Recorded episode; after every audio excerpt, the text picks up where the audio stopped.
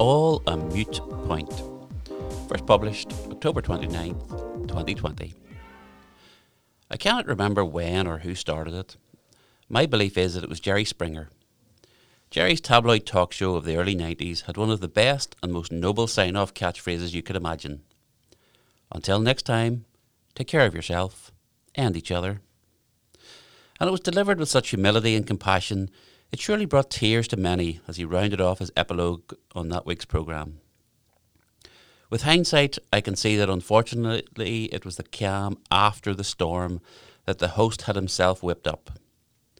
I'm not going to suggest for a minute that I didn't love it like everyone else. I surely did. And if I didn't get to see the shiny bald headed bouncer break up a fist fight between the guests, was it really worth my time in digesting it? And now I am ashamed of how excited I was, how unmissable the experience became, because I became changed along with society at large. Our standards on what was acceptable discourse etiquette, and more importantly, what was not, got scrapped in favour of the slanging match.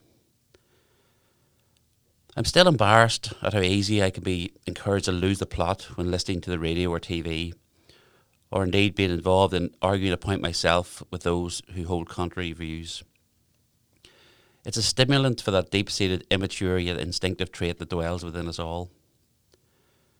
Prior to the televised bear baiting of the Springer Show, I had only one experience of debating at a school event in Dublin in the mid to late 80s, and it was a truly civilised affair. Each of the three speakers on each team read out their pre prepared remarks and afterwards we adjourned to the dinner hall. Every person was seated opposite an opponent at those impossibly long tables I've only seen since at Hogwarts. We had a slightly awkward but friendly teenager level chat about what we had been challenging each other on before we quickly moved on to the standard of the food, the time the trip had taken to get there, and what time we expected to get home. Jump ahead 25 years, and where are we now? Fueled by the same type of hate filled rocket fuel that got Springer to the top of the ratings. We in Northern Ireland, but also the entire world, have had our own local and national experiences of talk show participants being manipulated to have an ill tempered go at each other for audience numbers. It regularly is the case that what each side says is lost as the host and the speakers all talk over each other, making it nigh on impossible to hear what is being said. There is no opportunity given for a resolution to be found. The starting point seems to be that it is the heated row that is the outcome everyone is seeking. Last week's US presidential debate introduced a possible solution to this problem the mute button. Something that I have long wished had been introduced into the media's arsenal of tools for conducting interviews with contributors from opposing sides. It is generally regarded as having put manners on both speakers, creating a much better experience for the viewer.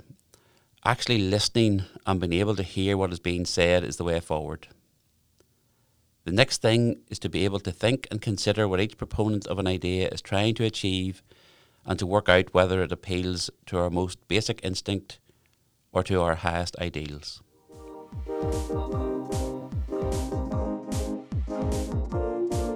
This podcast was recorded in Granite Podcast Studio. Interested in starting up your own podcast but don't know how? Granite Podcast Studio can help.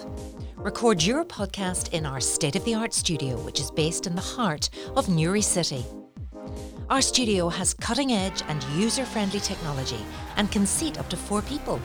We also provide an editing service for our team using your guidance and editing notes to provide you with a flawless finished product, leaving your listeners wanting more. For more information on how you can get started, visit www.granitepodcaststudio.com.